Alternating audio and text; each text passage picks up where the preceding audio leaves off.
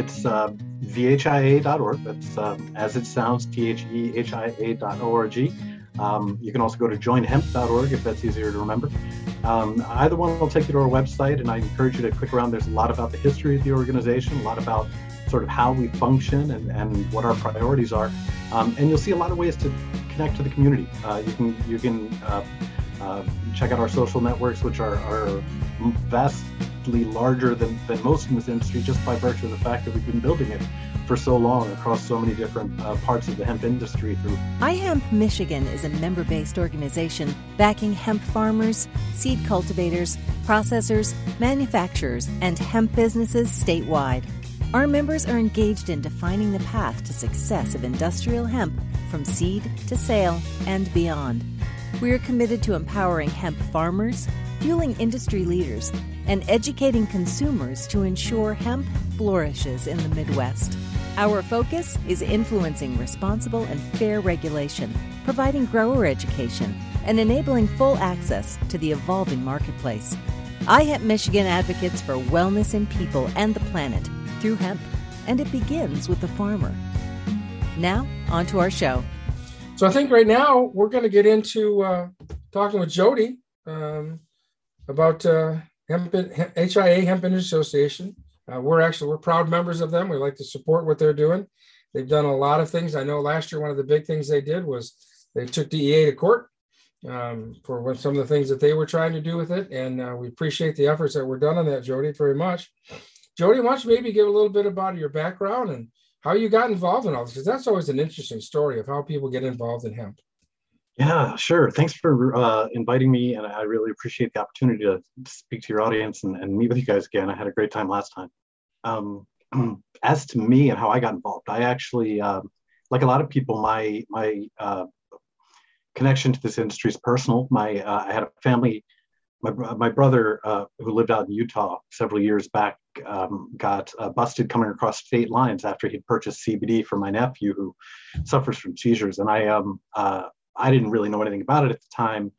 Uh, I just sort of saw from a distance as my brother's life got derailed. They ended up uh, losing their, their house, and he had, he had to get a different job. And it, it and all I knew is that they, you know, found this medicine that made my nephew part of the family again, and, and be able to communicate in a way that he hadn't in, in years. So um, not too long after that, I, had been I'd spent the, the preceding couple of decades working for membership-based nonprofits of uh, in the uh, public uh, um, public television arena, in academia, in uh, the arts, uh, but always with nonprofit membership uh, organizations. And MPP, the Marijuana Policy Project, was hiring for somebody to, to run their development, their, their fundraising. Um, so I, I sort of jumped at that chance because I, I, felt really motivated by the unfairness of the experience, the harshness of the penalties, uh, and the, the irrationality of the the, the whole uh, um, you know legal regime that that that you know disrupted so many people's lives. And as I learned more about the issue, I got more passionate about it. So I I spent a couple of years at, at MPP really uh, cutting my teeth on advocacy fundraising, but also learning from a great policy shop there. I was, um, we were involved with uh, with legalization there in your state during my time there. Uh, you know, I helped uh, as part of that team, and and you know, I, I, don't. I don't over stress my emphasis to that effort because my my job was really as a, as a fundraiser, not as a as, as a smart mind, but as a you know person out there pulling on heartstrings and telling patients and veterans stories and figuring out ways to get legislators on board. But it was um, a great experience. Uh, uh, Illinois, Michigan, uh, Vermont, um, and we even got uh, medical passed in Utah, where out where my my brother-in-law uh, lives. So it was a great experience. But um, uh, not too long after that, when HIA was hiring, I saw it as a chance to sort of bring together the the two learning experiences. I had a, a, strong background in association and membership nonprofit management um, and, a, and a recent experience in, in, cannabis policy. So I saw it as a, as a an opportunity to grow into that area that I've been uh, learning so much about. And, um, and, it really has been an incredible learning experience. It's been 18 months, um, almost entirely virtual. I've only met one of my board members as of yet in person, and it's uh,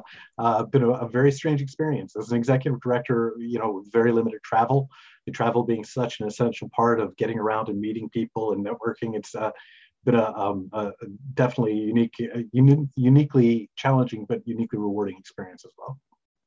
Well, we're looking forward to having you. Hopefully, you can travel um, uh, and come out and be part of our uh, expo in May. So we're looking forward to that for sure. Everybody can come out and meet you, and you can explain to the group uh, clearly what you do.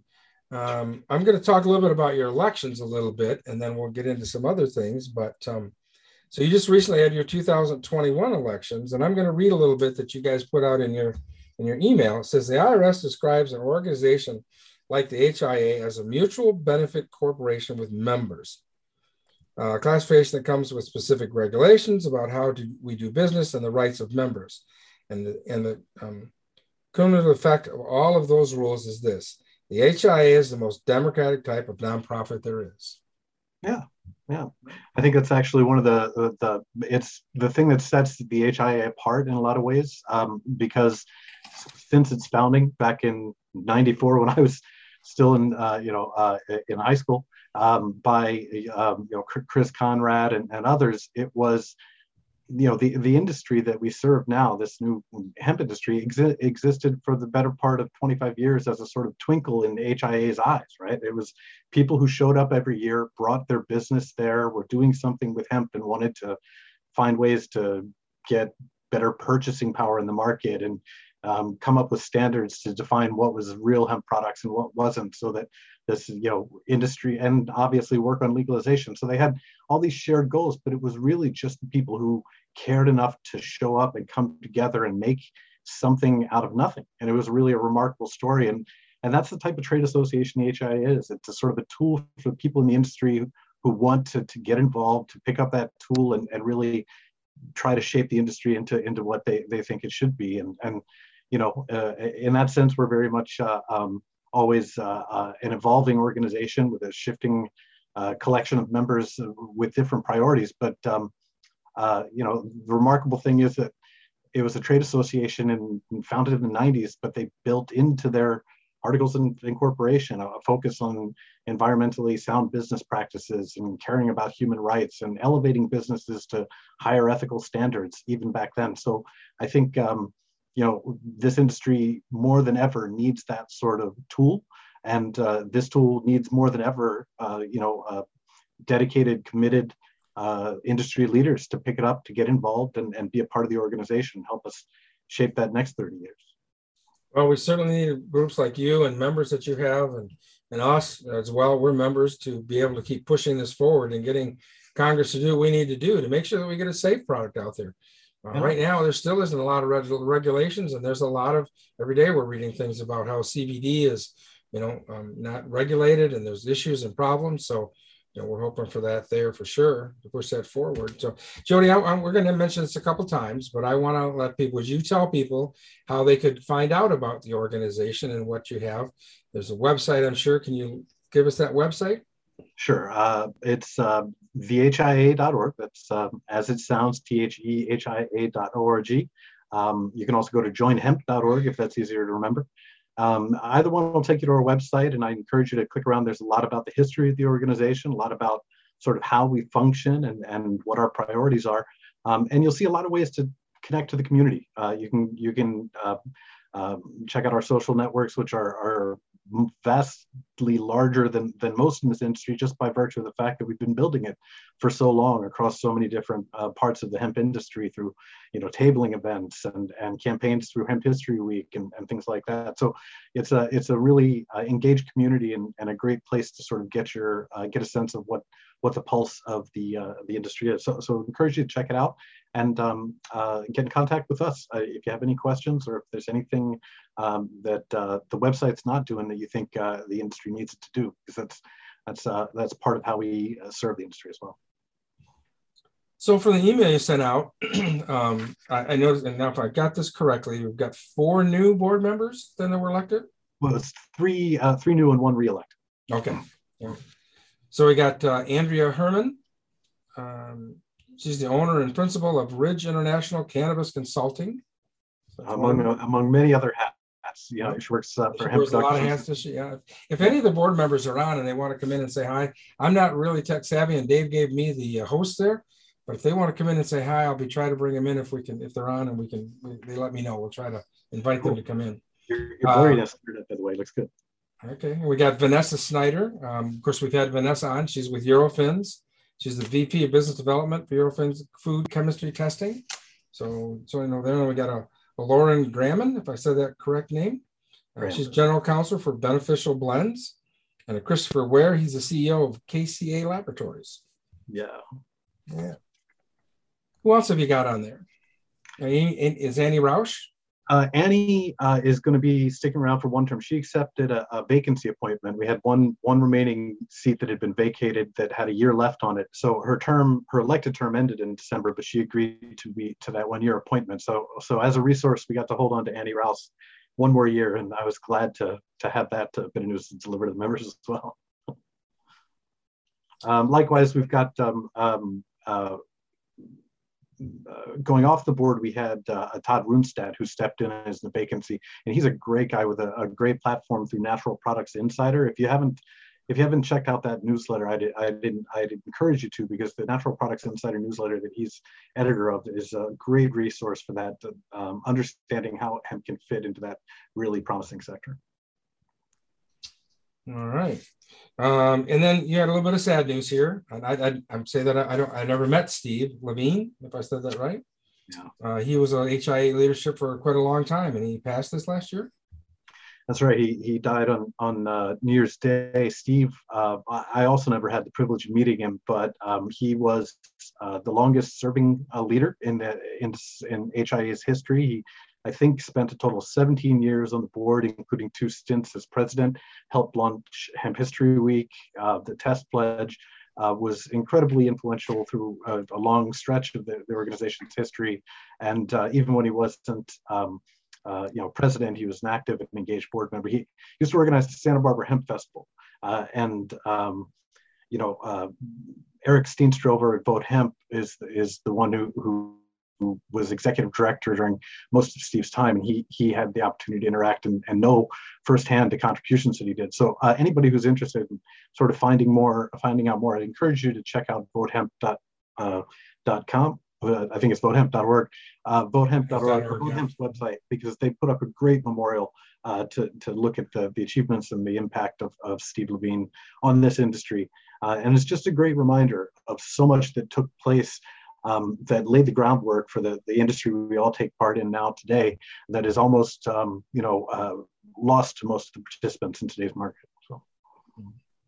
Well we're sorry to hear that he passed but uh, certainly appreciate the work because it's people like that, uh, that that brought things to where they are now. Um, without that without that past work doing that we wouldn't have where we're at now for sure so. So Jody, let's talk about whatever else you got on your mind. Um, where do you see what do you see going on this year? What do you see the hot hot buttons? Um, yeah. Oh, I you know, I, I see so many people making predictions, and I wonder where they get the cojones in an industry like this. Who's, who's who feels confident enough to call their shots, right? Mm-hmm. Um, in an ideally, we'd love to see movement on on the bill that uh, federally that you, you brought up, 841. I think we're going to see smart states um, coming up with a way to regulate um, all of the hemp cannabinoids out there, um, rather than um, you're, starting to see states like um, uh, Tennessee and uh, Florida and Ohio uh, open up a, a, way to safely bring these par- pro- hemp products to market and not not re-implement prohibition. So so I think you'll start to see um, you know, the states coming to grip with uh, with the challenge and that's good news for consumers and for the industry. Um, it's good news for for business. You know, the, the, the tragic thing about the FDA is, or the you know the inaction that states like Michigan are trying to you know fill in the blanks on on how to how to deal with CBD in food, right? Because the FDA isn't isn't doing it. That that's part of what 841 would. Uh, oh, well, sorry, that's a nutritional supplement, but nonetheless, uh, the, the point is states are stepping up, but um, it shouldn't be up to them to, to, to answer all these questions. And, and, and until states do step up, the consumers are faced with an uncertain market and a lot of a lot of gray and, and you know black market type of players that you know create products that, that they can't count on in terms of safety or, or quality. So it's um it's great to see progress on that front. I think interestingly, um, you know, from from HIA's standpoint, we're we're I've after 2020 and 2021, we really just are focusing on on really modest and achievable goals. You know, things that we can actually count on and, and get accomplished with, you know, ongoing uncertainty about everything. So, so uh, we are bringing back our first live event in two years, uh, planning it for outdoors for two days in June in Kentucky.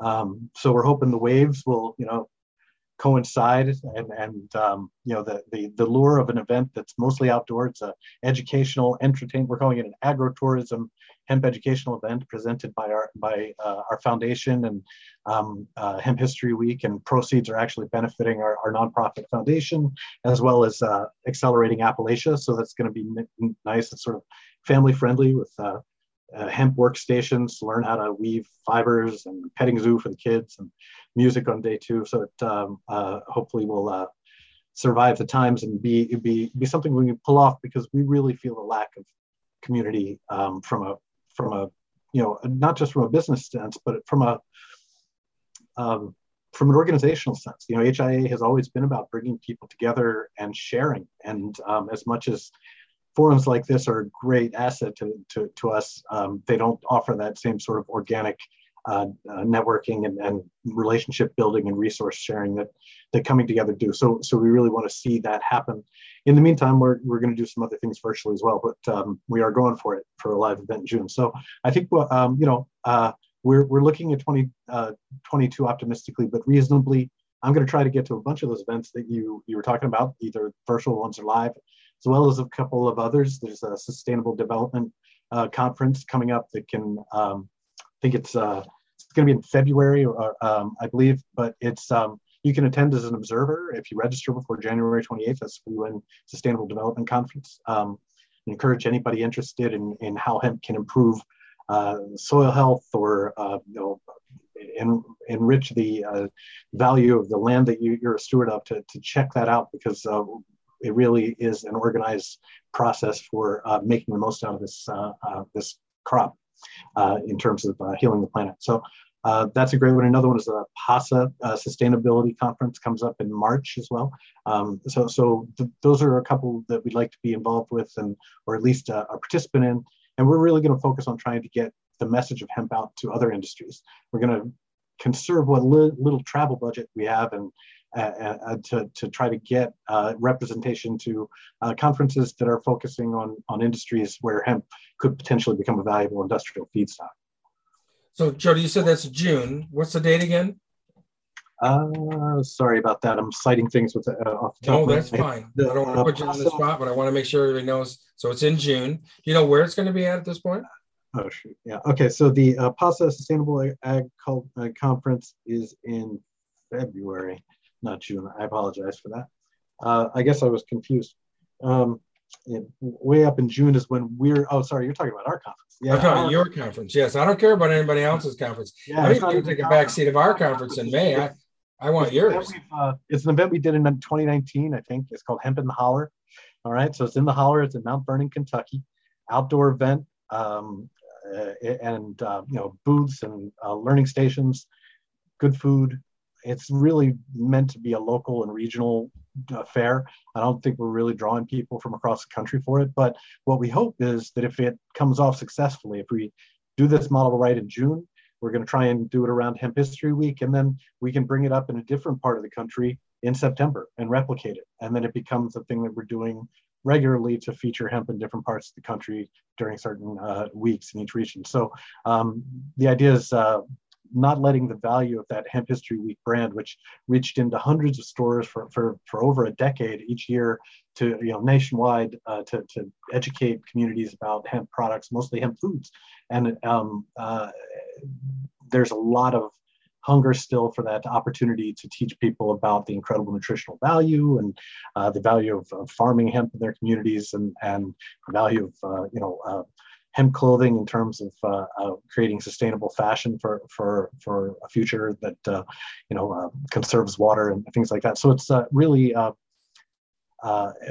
trying to make the most of that opportunity that was built through those years of success of that campaign, but turn it into something that fits the the new moment that we're in. Let me leap in here and ask what's the likelihood that the THC level will increase to 1% this year?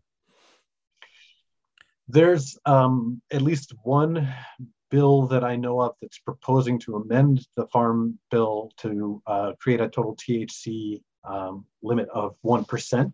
It has not yet been introduced. It should be introduced uh, before too long.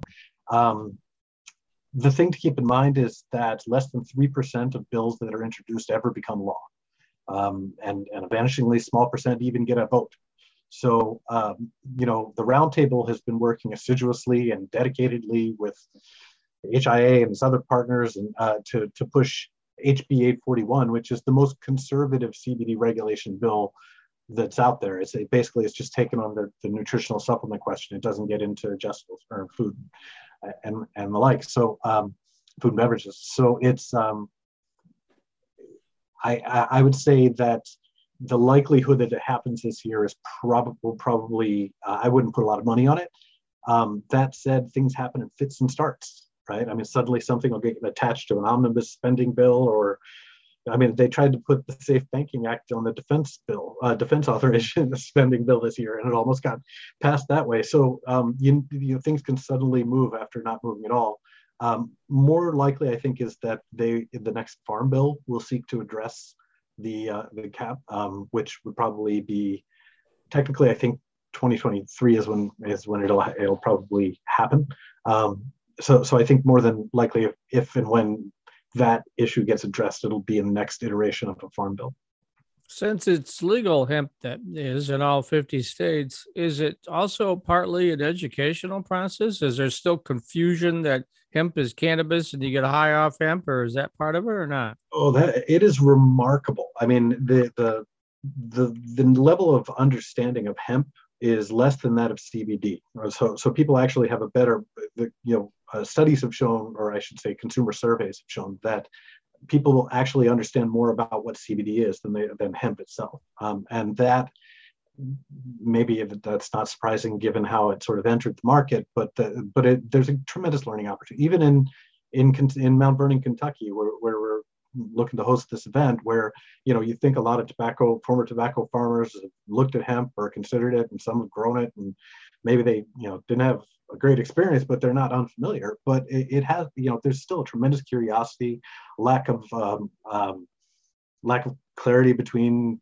you know sort of what that thc cap actually means from you know from farmers thinking about you know if this is something my my, my livestock consumes are they are they going to get uh, are they going to get affected by it? Or is it uh, you know that's the same type of lack of knowledge that you know you brought up earlier uh, the, the hemp feed coalition and the great work that they're doing. But fundamentally it's the same type of questions. If we feed this to cows is it going to get them high? And we have to prove to a millionth percent of, of accuracy through you know so many different types of tests that no that's in fact not going to happen and that's it's the same level of uh, of misunderstanding uh, so so i think there's there's a lot of uh, consumer education is going to be core to what the HIA is focusing on for you know for years to come.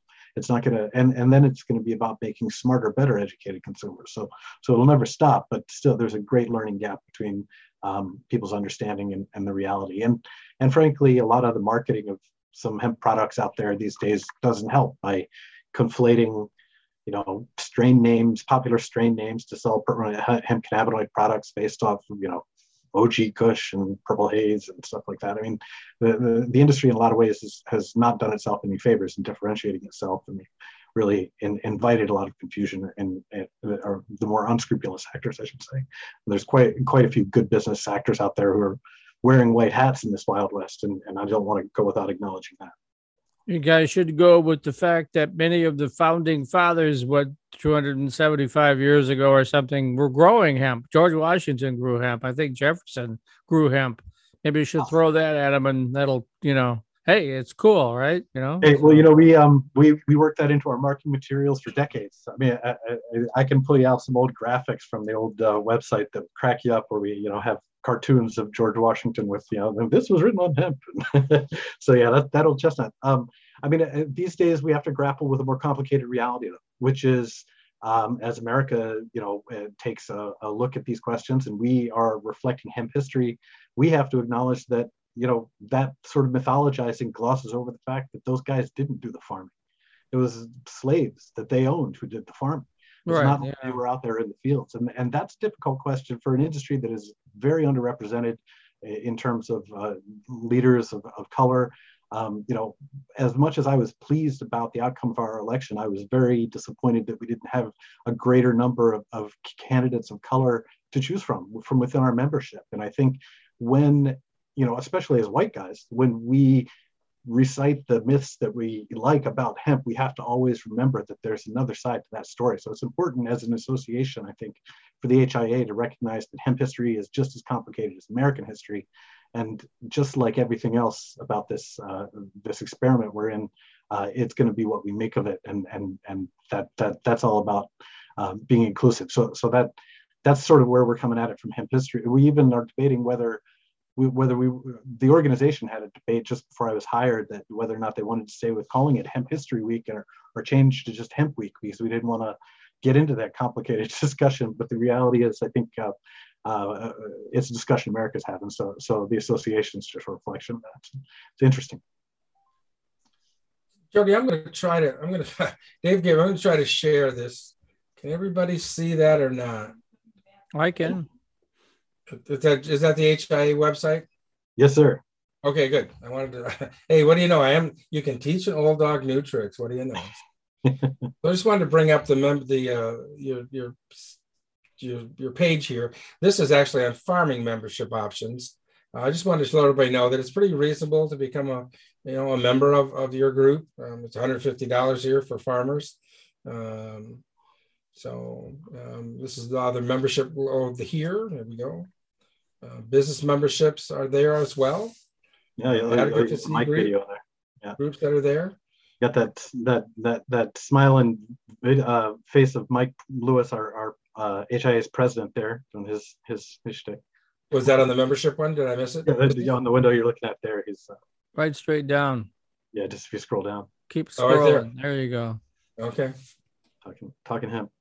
Mm-hmm. So um, yeah, I mean, it, it, the question I, that I try to answer for people is, is sort of what is the what's the value proposition for, for the HIA? What is membership about? And we do things that a trade association does. We have a, a business directory and we have a great newsletter that's sort of uh, really good at sort of um, we use an algorithm so that every member gets their own custom version newsletter based on their interests and it's uh, uh, but so we do those sort of standard things but the HIA has always been about uh, farmers and business people and entrepreneurs and activists and educators who wanted to do more than just make a profit with hemp. They wanted to, to, to make a difference. Um, so, so really part of the value proposition, proposition is this idea that by coming together and working together, connecting, sharing what's best about this plant that we love and, and figuring out ways to benefit each other, we can make a better world with this plant. So, so there's a little bit of a sort of intangible ineffable thing to, to, to membership. But um, it, it, if you look back over the history of the organization, it's always been about that coming together principle. Um, and, and, so I really, you asked about this coming year. Again, I, I wouldn't make a prediction, but one thing I'd really love to see is for the, uh, the different groups that are working in different um, um, lanes or different silos on behalf of this plant to find ways to, to unify their, their messaging and their priorities and speak with one voice on behalf of the industry and, and, and really present a, um, uh, uh, an organized and professional face to international and, and uh, interests and, and, and the government to really become that one hemp community that the founders of the HIA believed in when they started it. So Jody, what else can people do to, to help you out? I mean, a membership always is one way and everybody loves that because that's what helps, you know, keeps the lights on and keeps everybody doing what they're doing to support everything. Is there any other ways that people can help? Absolutely. Uh, we're very much a participatory organization. We are we are what our members make of us. So if um, if you want to get involved and lend a hand, if you've got skills that you could dedicate to um, things like communications or organizing meetings, we have subject areas that we like to bring members together. Uh, we're working on a, a set of uh, what we're calling a standards and practices learning series, where it's not just a webinar, but it's an opportunity for um, the, to focus on, on certain areas. One of them looking at regenerative ag, another is food safety. Now that we've uh, you know got some great experts uh, joining the board on, on that.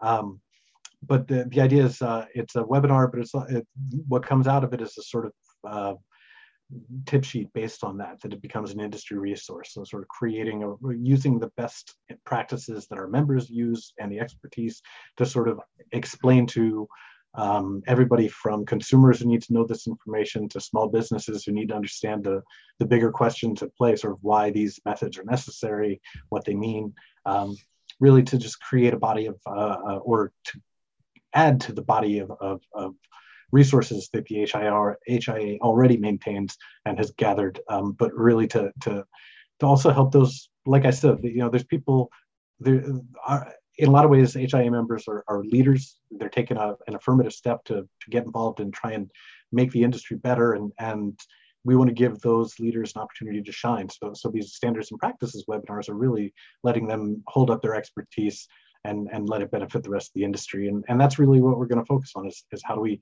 concentrate those those forces of good to the best effect. Right.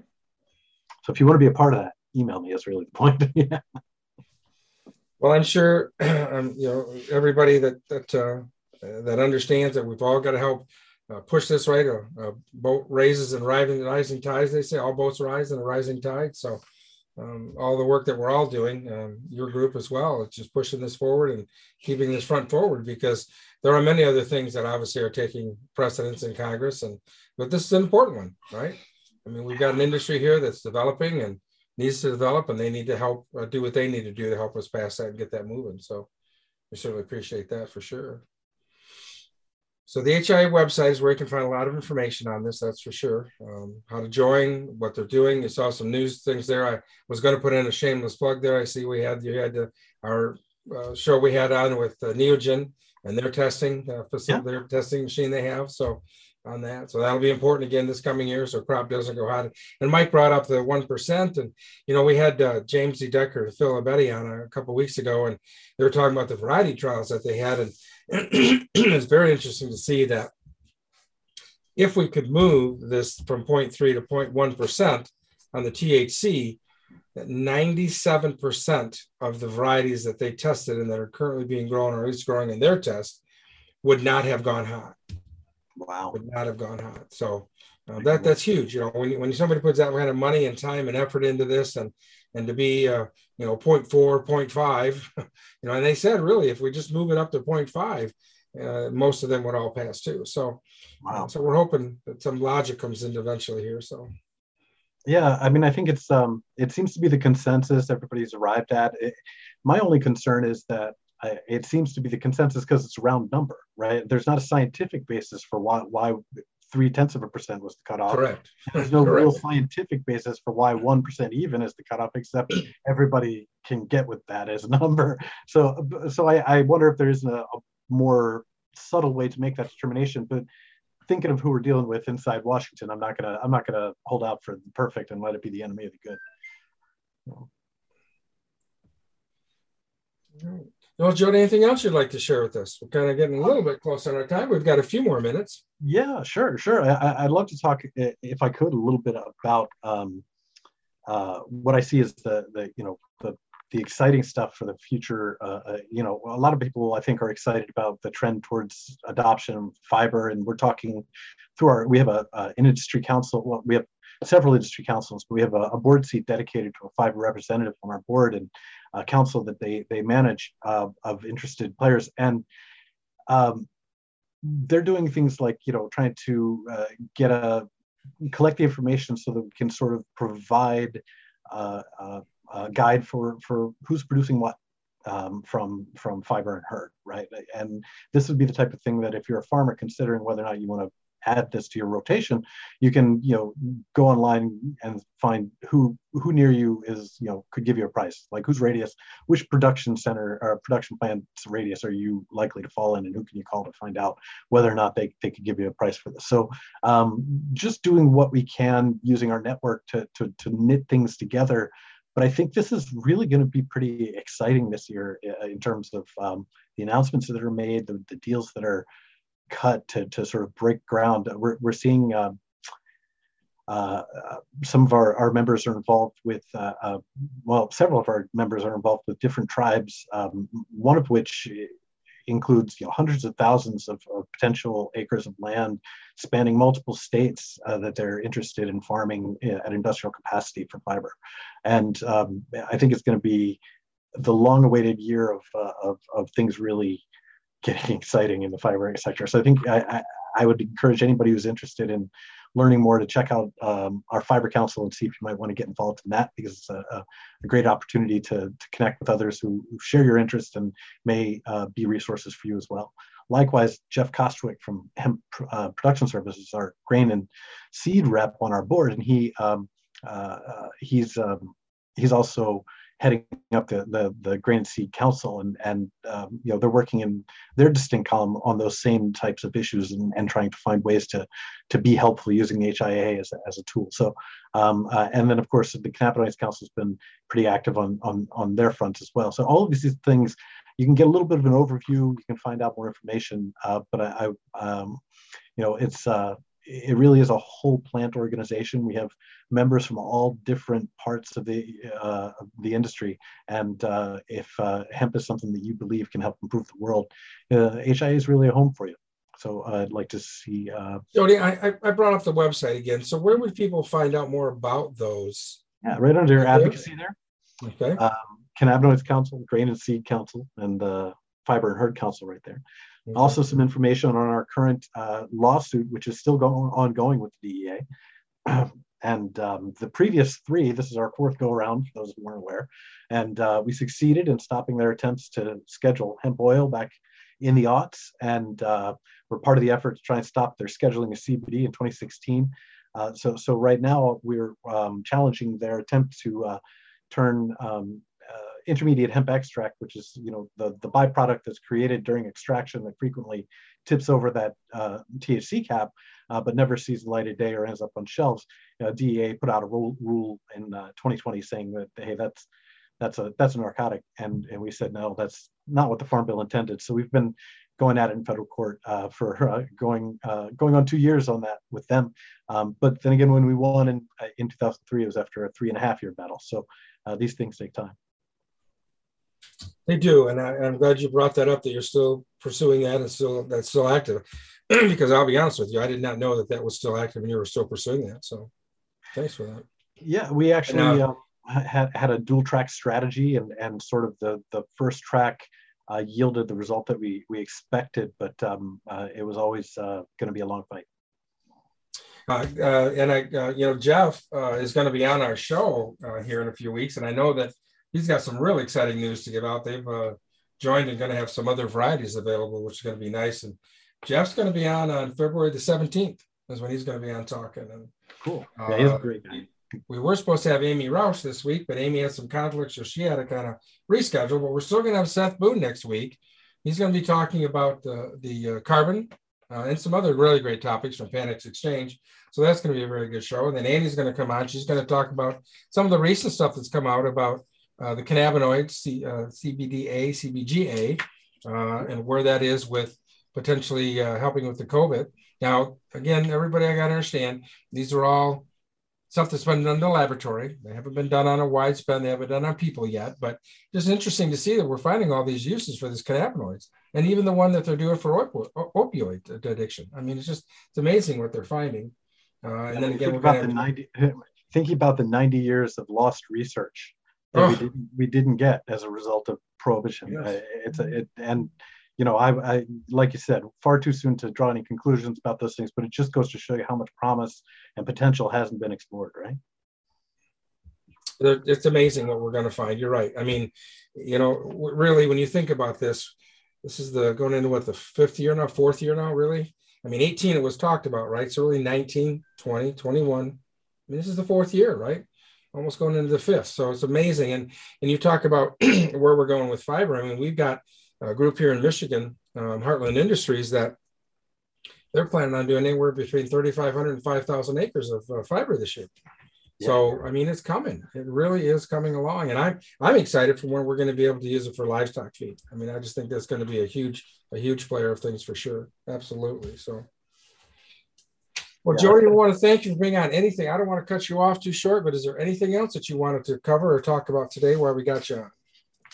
Um, you know, I, I, could probably talk about anything long enough, but I uh, I, I should probably go because my, my son's sixth birthday today, and um, it's about uh, about time for us to, to get to the cake, and, and they're waiting for me. So. Uh oh. Well, we don't want that ice cream to melt for sure. So, if it's on screen, we'd all sing happy birthday to him. So. Mike, any last questions you've got for Jody before he goes? No, no, he hit it. I was just curious on the one percent thing because that's a big deal for everybody. So. Mm-hmm make a big difference. Yeah, yeah. Here's hoping. All right. Well, Jody, thank you again uh, for taking the time out of your busy schedule to come on the show and, and, and talk about uh, HIA. And we're looking forward to having you. Hopefully, you'll be able to travel and we'll be able to see you in May to come out and meet everybody out here in the Midwest area and, and talk about the great stuff that you are doing and continue to do with uh, HIA. So we appreciate that very much. So thank you very much. Thank you so much. Love, love being here. Thanks, guys. All right. All right. Oh, let's see, Mike. What do you think we should do next? You think, huh? I think we should have that outstanding segment on those cookies you showed me earlier. You think so? Oh, yeah. That's what I think. Let's see. Now, I, I thought I had. Oh, here it is right there. There we go. There we go. Can you see that now? Can you see the cookies on there? I can. I imagine your grandson's probably chomping on them somewhere, right? So, uh, well, we've been keeping them up high, so he can't reach them today. That's ah. not the ah. problem. The problem is everybody else eating them. Today. Everybody else is chomping on them, huh? They are. Yeah, yeah. So, uh, you're missing the hat, Blaine. By the way. Oh, I'm going to put that on in just a second. I was okay, just going to bring right. up uh, a little more news that we haven't talked about yet. Again, uh, I want everybody to know that uh, in May we're going to have our expo at the Lansing Center. Uh, that's May 20th and 21st. I always seem to get that date confused with what we had. On Thursday of that week, we're going to have um, uh, Food Chain ID is going to be putting on a presentation on those that want to get uh, certified, uh, third party certified, uh, and, and, especially talking about the U.S. Hemp uh, Authority, uh, the H, the orange H, you're seeing on a lot of product for that. we're going to be having that going on the day before. and then Friday night will be the Hempy Awards for sure. So we're to we're excited to see about that too. And uh, so it's to be a great educational show. Um, we're also going to be bringing in some of the uh, some of the cannabis side to this, so that people can get educated on that. So we're not, again, we're trying to uh, help with the education part of all this and get the uh, the reefer madness mentality out of people's minds and actually understand about how uh, all hemp, all cannabis can help the the planet and people. So uh, we're looking forward to bringing that side in as well this year. So that'll be a fun side to bring in. So. So with that, um, we're going to do the, the, closing of the show as we usually do. Oh, you turn that. On. There you go. Yep. There we go. Now we got it. Now we're good. Okay. We got to we got to have the hemper hat on, otherwise it just doesn't work right. So, uh, so this is chia hemp seed oatmeal cookies. Uh, it has a healthy twist and it tastes terrific, and it really does. So the instructions are down below. You know, I like things pretty simple, Mike. I like to do that because uh, I'm just a simple kind of guy. Uh, makes about 30 servings on this particular one. So you got them for a long time or have a lot of friends over one of the two. Um, so they're ready in 30 minutes and there's, uh, there's not too many calories in it. Uh, this is by the art and the kitchen. So we always like to give credit where credit is due on this thing. Uh, the ingredients are pretty simple. It's a multi-grain flour, so you could use any flour for it, not a problem. Oatmeal, coconut, chai seeds, hemp seeds, dark chocolate chip raisins or dried cranberries. We use raisins in this particular one that we have. Mm-hmm. Uh, baking powder, baking soda, salt, uh, butter, brown sugar, eggs, and vanilla bean or vanilla extract. I'm sure we use the use basics. Yeah. Yep, for ours. So, so just a wonderful, wonderful. There's the, the uh, steps uh, to do. Pretty simple because again, I'm a simple guy. I like things simple, and uh, pretty, pretty, pretty tasty. Um, and all of our recipes you can find on the iHemp uh, Michigan website. Um, it is under um, uh, about, and then you go to hemp recipes, and we've got a, a, ton of them on there that you can you can use if, if you're interested in bringing some good healthy uh, treats into your family and also good healthy meals. So. And uh, now, we'll go. Blaine, I was going to ask you, does down on the farm also? I know you sell hemp oil, but you do sell hemp seeds as well. Well, I do have hemp right now. I don't personally have, but yes, we can sell hemp seeds as well. Yep. Hemp uh, hearts, things like that, all that jazz. Yep. Yeah, um, I am going to be having. Uh, I will have um, uh, kind of chicken feed available for for people that out of the hemp hearts. Mm-hmm. Um, the machine that I bought, uh, which I was hoping was going to make you know some nice hemp hearts, really, to me, doesn't have enough. Uh, it still has so many holes in it. So I really don't want to sell it as food, as hemp parts for food for people, but certainly for chickens or livestock, it would be a wonderful thing to have for that. That's absolutely, absolutely great. And I'm again, we don't have taste and smell of vision yet, but we're working on that. Oh yeah. You see the cookies there? Yeah, I do. Yeah, yeah. Uh, yeah. Probably your grandson sees that too, so don't make sure it's up high. So well, I got the door locked, so he can't oh. get in right now. But yeah, okay. But but uh, I'm gonna, you know, Mike, I'm gonna have to send you a care package one of these days of some of this stuff. That's for sure. So. Oh, well, sounds great. Yeah. Well, we want to thank everybody. We want to thank Mike Brennan for taking time out of his. He's a he's a busy man with a lot of things that he does, and he helps us. You know, he helps us to host this show, and we really appreciate him for doing that. My um, pleasure. Mike, put a let's put a plug in again for your show and what you do. Yeah, well, I got a couple things. Uh, I have uh, my own show, 420 Posts. Obviously, from the name, it's cannabis focused, but not so much on the consumer stuff, on the business stuff. We cover the business of cannabis. And then we also do that in text with mimarijuanareport.com. Just put out our newsletter today. I don't know if Blaine, you get that newsletter. I'm not sure.